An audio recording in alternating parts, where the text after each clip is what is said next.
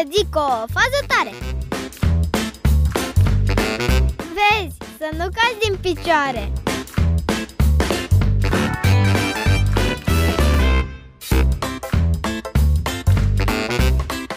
Cum te înțelegi cu muștele ori cu țânțarii? Sunt insecte care ne cam necăjesc și nu prea ne place să le avem prin preajmă. Există însă cineva care le-a declarat război. Numele lui este Frank Rose. Acesta era profesor în Kansas, Statele Unite ale Americii și în 1905 a creat o armă puternică împotriva acestor insecte pe care nici el nu prea le suferea.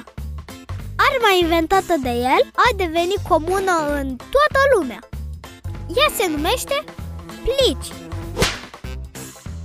Da, da, ai auzit bine. Pliciul a fost inventat încă din 1905.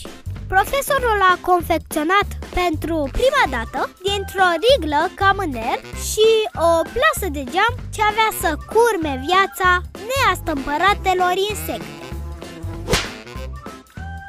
Primul nume dat armei secrete a fost de fapt bâtă de muște. Domnul Frank ar trebui să primească premiul pentru cel mai tare inventator, inventatorul pliciului. Trăim într-o lume trăznită, dar să nu uităm că și noi facem parte din ea. Sunt Eva Bianca, iar tu tocmai ai ascultat o fază tare